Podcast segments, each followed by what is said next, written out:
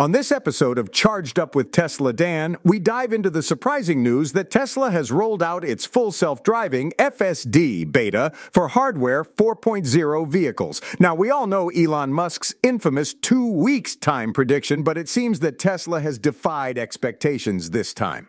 In a turn of events, Tesla has started pushing out the FSD beta to new vehicles equipped with hardware 4, HW4, including the Model S, Model X, and Model Y from both Fremont and Texas. This move comes as a surprise, as it contradicts Elon Musk's recent statement. However, some speculate that there may have been a misunderstanding. Update 2023.26 has been making its way to Tesla owners late last night, and this is a significant development for the FSD program. As always, there are many questions and discussions surrounding this release, and we'll be diving deep into the details. Will this FSD beta for HW4 vehicles live up to the hype?